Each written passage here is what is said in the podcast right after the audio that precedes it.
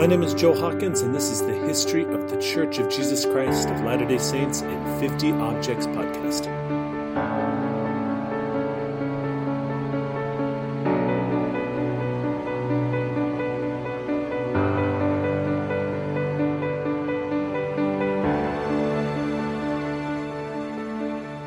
Hey there, and welcome back to another episode of History of the Church of Jesus Christ of Latter day Saints in 50 Objects podcast.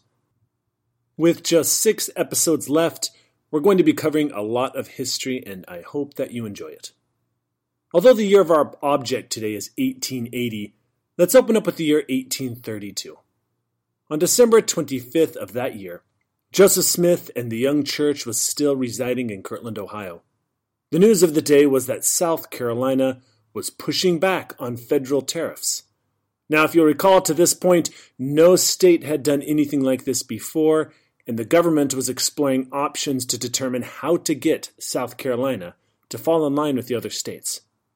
At this time, according to church records, Joseph Smith, after having read the news, had a vision which has been canonized in section 87 of the Doctrine and Covenants. And in that revelation, Joseph Smith recorded, quote, Verily, thus saith the Lord concerning the wars that will shortly come to pass, beginning at the rebellion of South Carolina, which will eventually terminate in the death and misery of many souls. For behold, the southern states shall be divided against the northern states. At the time this revelation was given, most people considered it to be wildly extreme. However, 28 years later, everyone considered it amazingly prophetic.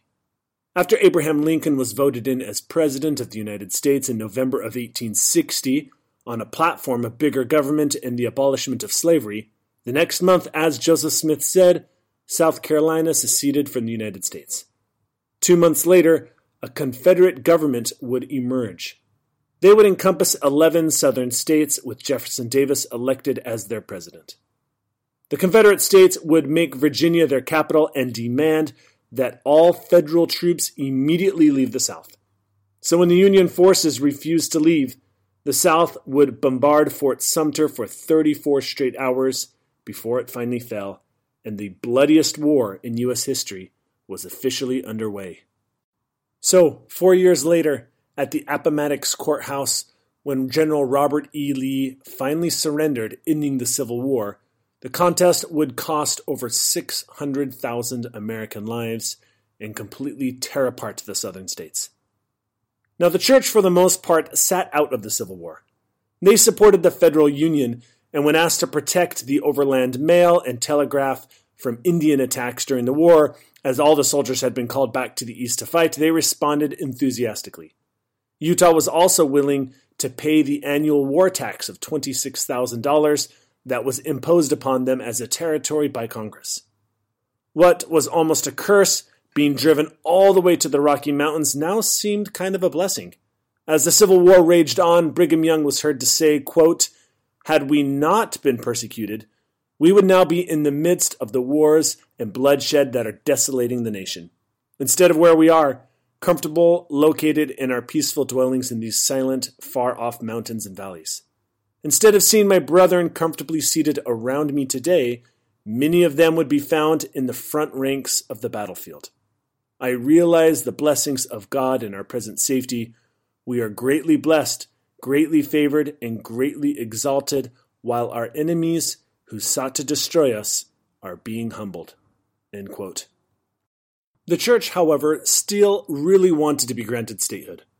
Federally appointed judges still weren't fitting in in Utah, so in 1862, during the midst of the Civil War, Utah again petitioned for statehood. While the southern states wanted out of the Union, Utah wanted in. Abraham Lincoln, however, wouldn't even consider it. He was unwilling to consider Utah as long as polygamy was in effect. Again, this is one of the Republican Party's pillars for a new America no polygamy. Brigham Young didn't know what Lincoln's plans were for Utah, so he sent a representative in 1862 to understand what Lincoln planned for the Mormons. This was Lincoln's reply quote, When I was a boy on the farm in Illinois, there was a great deal of timber on the farms which we had to clear away. Occasionally we would come to a log which had fallen down. If it was too hard to split, too wet to burn, and too heavy to move, we plowed around it. And that is what I intend to do with the Mormons. You go back and tell Brigham Young that if he will let me alone, I will let him alone. At the conclusion of the Civil War, though Abraham Lincoln would be immediately assassinated by the Southern sympathizer John Wilkes Booth, the Union did indeed leave Utah alone, at least for a decade or so. And over the next 15 years, Utah, still a territory, would see some serious growth. The church would finish building the Salt Lake Tabernacle and officially reorganize the Relief Society with Eliza R. Snow as the new president. They would begin programs to teach the young men, young women, and children standard gospel lessons on Sundays with activities on the weekends. And in 1875, the church would found its first academic institution in Provo, Utah, calling it Brigham Young Academy. That will develop into Brigham Young University, and 99 years later, after its founding, it'll win the college football national championship.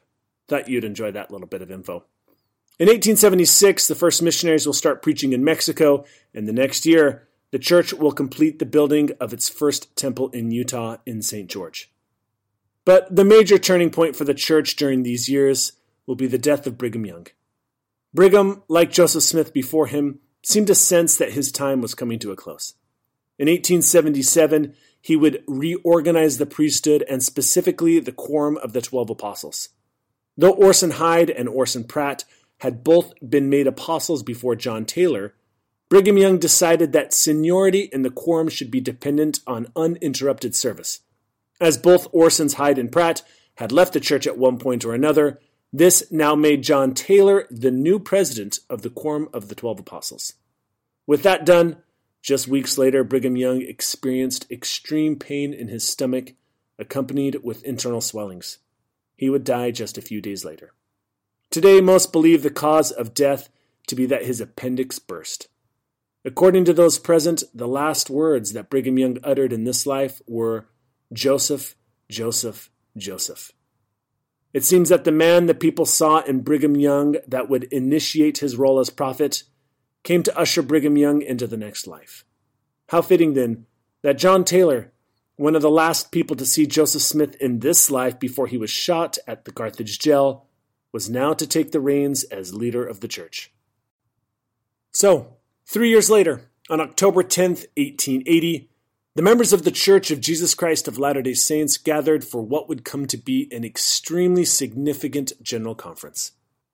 The members don't know it yet, but they won't be just getting a new prophet today.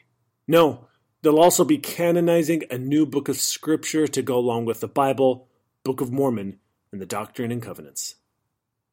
Today's object is the Pearl of Great Price. So, what is the Pearl of Great Price and how did it come about? The scriptural canon for the Church of Jesus Christ of Latter day Saints is made up of four books the Bible, the Book of Mormon, the Doctrine and Covenants, and the Pearl of Great Price. Now, although the Pearl of Great Price is part of the Mormon canon, it is far different than any of the books that make up the scriptures for a number of reasons. First off, it's the shortest book by far, being just 61 pages long. Also, the Pearl of Great Price was not originally compiled by an official committee of the church and did not become a collection as a direct result of a commandment to the prophet.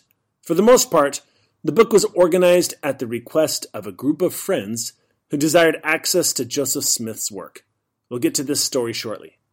Now, the book is also structured far differently than the other scriptures in the Mormon canon. Whereas the Bible, the Book of Mormon, and the Doctrine and Covenants purport to be the historical, chronological records of people and revelations. The Pearl of Great Price is broken up into different sections that contain revelations, a translation, and official documents. Here's how it's broken up. The first section of the Pearl of Great Price is the Book of Moses. In June of 1830, Joseph Smith dictated a revelation regarding many important figures from the Old Testament. The book contains conversations between Moses and God, where Moses is taught about the creation, the premortal existence, the fall of Adam and Eve, and portions of their history. When Joseph Smith originally dictated this revelation, it was to be part of an inspired revision of the Bible. The second book in the Pearl of Great Price is the Book of Abraham. In July of 1835, an antiquities dealer named Michael Chandler was passing through Kirtland, Ohio. Michael had come upon some ancient papyrus scrolls that had been uncovered in Egypt, and he was looking to sell them. Joseph Smith and the church acquired these scrolls, and Joseph Smith said that, in much the same way he translated the Book of Mormon from the gold plates, he was able to translate and reveal the Book of Abraham. Many of these translations were published in the church newspaper in 1842, along with some of the drawings found on the Egyptian papyri. Now, the third book in the Pearl of Great Price is called Joseph Smith's Matthew New Testament Revision. During the Ohio period, as we discussed earlier in this podcast, Joseph Smith was working on a new translation of the Bible. Due to the persecutions in Ohio, he never made it past the book of Matthew. These translations were considered tremendously valuable to the early church and copied and printed and then handed out in 1835. The fourth book in the Pearl of Great Price is called Joseph Smith's History. In 1838, Joseph Smith began a history on his life and the early days of the church's movement. Over the next 18 years, scribes and historians extended Joseph's account until it covered his whole life. This history was published by the church in a series of newspapers in 1842, and in 1902 it was published together in one book called History of the Church of Jesus Christ of Latter day Saints. Small portions of that history, details around Joseph Smith's upbringing, his reported first vision, his subsequent visits from the angel Moroni, the unearthing of the gold plates, and a few other important early events have been added to the Pearl of Great Price. His history in the Pearl of Great Price also includes excerpts from a series of letters from Oliver Cowdery, which he wrote to W. W. Phelps about the angel Moroni's visits with Joseph Smith, including finding the gold plates and his work as a scribe to Joseph Smith. And lastly, the fifth section of the Pearl of Great Price is called the Articles of Faith. In 1842, John Wentworth, an editor to the Chicago Democrat newspaper, asked Joseph Smith for a brief overview of the church's beliefs. As part of the letter, Joseph Smith scribed 13 points summarizing the church's beliefs. These are now called the Articles of Faith. So that's the makeup of the book, and after hearing this, you may feel that it is a strange hodgepodge mixture of books and revelations, and in some ways you're right. They don't have a lot in common. So, how did they come about as a formalized book in the church's scriptural canon? In episode 19, we discussed how in 1837 Joseph Smith sent missionaries to England and the successes that they had in that part of the world. Fast forward 13 years to 1850, and the church had just under 60,000 members. The breakdown of member location created some interesting challenges.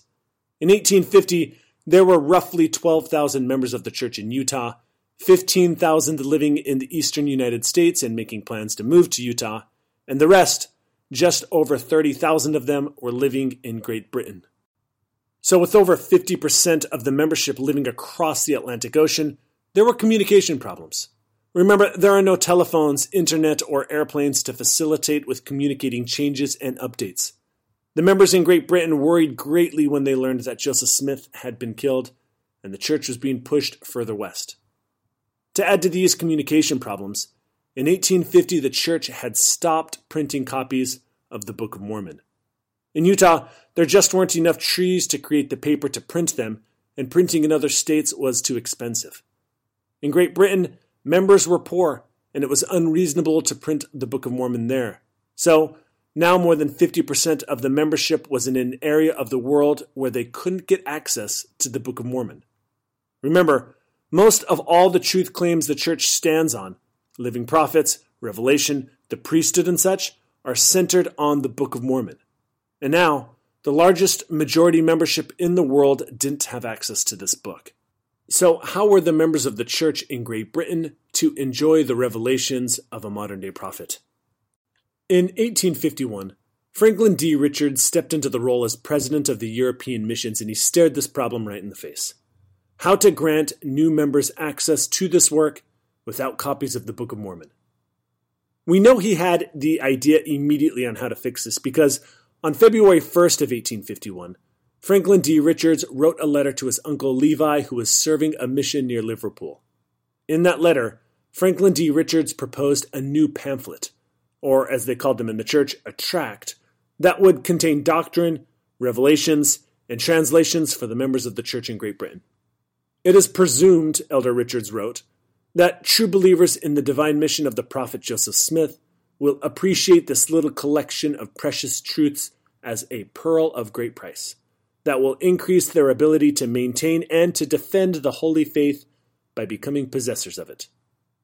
That note by Elder Franklin D. Richards was included in the preface to this tract, which he named A Pearl of Great Price. Now, he chose that name due to what Christ said in the New Testament in Matthew 13, verses 45 and 46. There, Christ says, The kingdom of heaven is like a merchant seeking goodly pearls, who, when he found one pearl of great price, went and sold all that he had and bought it. The name of this pamphlet a pearl of great price was to show its value to those seeking the kingdom of heaven. And just as a pearl grows and develops until it becomes priceless, the book that started as a missionary pamphlet would become priceless to the church. Now, like I said earlier, this book was not compiled at the request of a prophet. Franklin D. Richards chose the revelations and documents, quote, at the repeated solicitations of several friends who are desirous to be put in possession of the many important articles contained therein. And so the printing of the Pearl of Great Price was underway. Now, we should note that this first edition of the Pearl of Great Price pamphlet is different from the version containing the five sections that the church uses today. The first version, organized by Franklin D. Richards, contained the books of Moses and Abraham and a number of sections from the Doctrine and Covenants that gave details around the duties of the priesthood. It also had the section in the Doctrine and Covenants where Joseph Smith predicted about the Civil War. We discussed that in the last episode. So in 1851, Franklin Richards printed in Liverpool, England, about 7,000 copies of the Pearl of Great Price pamphlet. It was originally about 56 pages long and wrapped in a lovely salmon colored papering. Today, only about 500 of these originals still exist. They were originally sold for just one shilling, or about 30 cents. But today, I found one for sale online and it's being auctioned at about $18,000. If only. Well, the members in Great Britain consumed the Pearl of Great Price. Without access to the Book of Mormon, they now had access to revelations and formal documents that show how they differentiate themselves from typical Christians of the day. So, as the years went on, the English members of the church would immigrate to Utah and they'd carry their copies of the Pearl of Great Price with them. In 1878, the church decided to formalize the Pearl of Great Price and update its content. So, in that year, the original preface, which had been written by Franklin D. Richards, was dropped, and a few more portions of the Book of Moses were added to the book. After Brigham Young died in October of 1880, the church was ready for its new prophet. John Taylor, after being sustained as the new president, would have his counselors present the Pearl of Great Price as canonized scripture. This was presented for vote under the law of common consent. Joseph F. Smith said, quote, I move that we receive and accept the revelations contained in this book as revelations from God to the Church of Jesus Christ of Latter day Saints and to all the world. The motion was seconded and sustained by unanimous vote of the whole conference. The Pearl of Great Price was now part of the scriptural canon for the Church of Jesus Christ of Latter day Saints. Now, over the years, additional changes were made to the Pearl of Great Price. The portions containing sections of the Doctrine and Covenants would be dropped. The book would be organized into chapters and verses, and more would be added and clarified around the books of Moses and Abraham. Now, what does the Pearl of Great Price mean to the church? In Great Britain in the 1800s, it was the revelatory anchor that the members there held to until they could make it to the States and get near the prophets or acquire a copy of the Book of Mormon. Today, over 100 million copies of the Pearl of Great Price have been printed and distributed around the globe. Faithful members study it alongside the Old Testament and other books of Scripture. Where can you see a copy of the Pearl of Great Price? Copies of the first edition are available at the Church History Library in Salt Lake City, or you can just Google a copy online. Current versions can be bought in most bookstores or you can read it for free at lds.org. In closing, in the 1851 first edition of The Pearl of Great Price, Franklin D. Richards also included a poem at the beginning of the book. The poem was written by a local member and was called Oh Say What Is Truth. This is the poem.